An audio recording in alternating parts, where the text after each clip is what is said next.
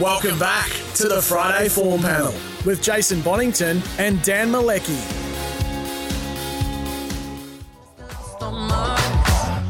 You want me, I want you, baby. My sugar boo, I'm levitating. The Milky Way, we're renegading. Yeah, yeah, yeah, yeah, yeah. I got I need you all night. We are levitating because Dan and I have agreed in um, pretty explicit terms in race one. Will it happen in race two?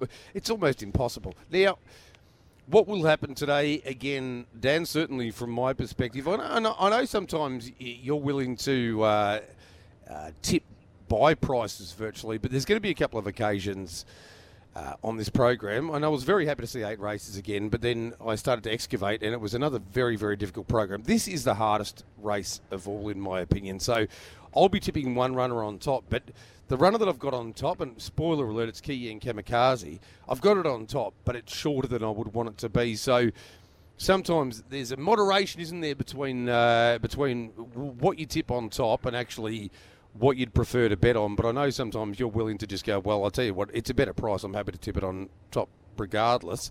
The question is, have you got even even the least like the slightest fathom of an idea of what's going to go on in the second event? Because I spent a fair while on it, and I'm pretty sure I still don't.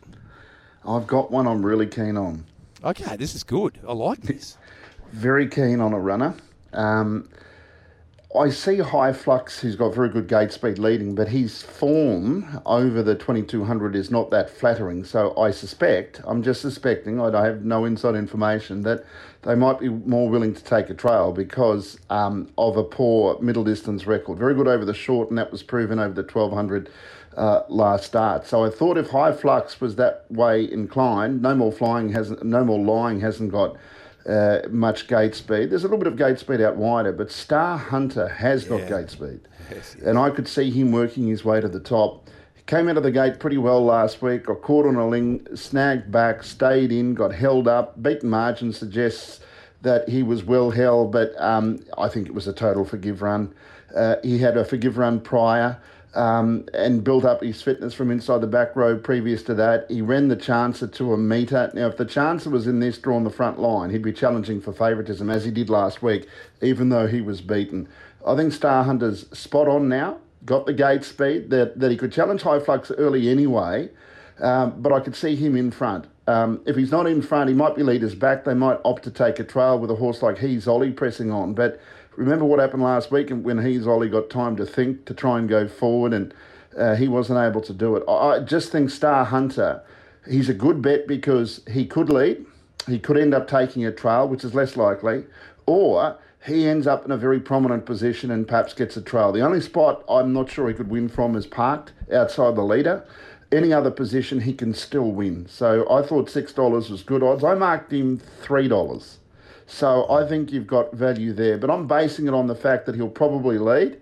Um, and if he's in the 1 1, he's probably a $3.50 chance in my eyes. Operative Line's the other one that gets out of the gate pretty good. Not in my wildest dreams, I thought he would come up $4.60 and be more favoured than Star Hunter. Not to say that he hasn't got some each way claims, but I would have thought he would be double figures, Chase. Um, Keayang Kamikaze, look, he's going all right, coming out of some decent races. 360, it's not inviting. Um, and the other one that I thought, Trueville's another one that I'm is worth forgiving. Just got onto the back of the wrong horse, had to come too wide. He was okay last start. Uh, maybe $13 is the right price. I'd be worth, I think he's worth including, but I like number three, uh, Star Hunter, very keen. at the $6 each way play, best bet, whatever. Five, he's Ollie. Uh, number 10, which I mentioned, Keayang Kamikaze, and 7, Trueville. Now, there might be other chances. Lip Reader's going to have to do it tough again. He, he can be in the mix. Uh, Dennis has to step up to, to metropolitan grade, but perhaps the races he's been in of late are strong enough to stand up at this level. Very, very keen each way, Star Hunter number three. I I I love this actually, Dan, because look, I got so perplexed by this race that ultimately I ended up having Star Hunter fifth pick, but uh, I- I'm looking at that as um, not a blue, but I look, I've, I've got him in front. in my speed map, he- he'll find the lead. If there was anything that slightly, marginally, and it probably shouldn't worry me, it was just the last thirty. I mean, he couldn't get out at that point. He couldn't get out at any at any stage uh, last weekend. But that last thirty metres, he sort of just um, cruised to the line. But under the circumstances, you can forgive that. And look at the SP profile: four runs back from a break, a dollar ninety against the Chancer. 340, 260, and then turns up in, you know, a better race than this last weekend and was $4.40. So they know this horse is ready to win, and I have got him in front. But here are the other ones that I- I think if it's not Star Hunter leading and dominating the race, then the second row runners are likely to be the ones. I ended up with Keayang Kamikaze, but I don't like the price. I marked him a a $5 favourite, would you believe? Five bucks a field here. Um, then I've got Dennis in. Now, Dennis, obviously, in his traditional role up in the Sunraysia, um, gets into a much better position than he will here. But he has raced at Melton before. He's raced well. $9.50 seems generous. I'll tell you what else seems generous to me.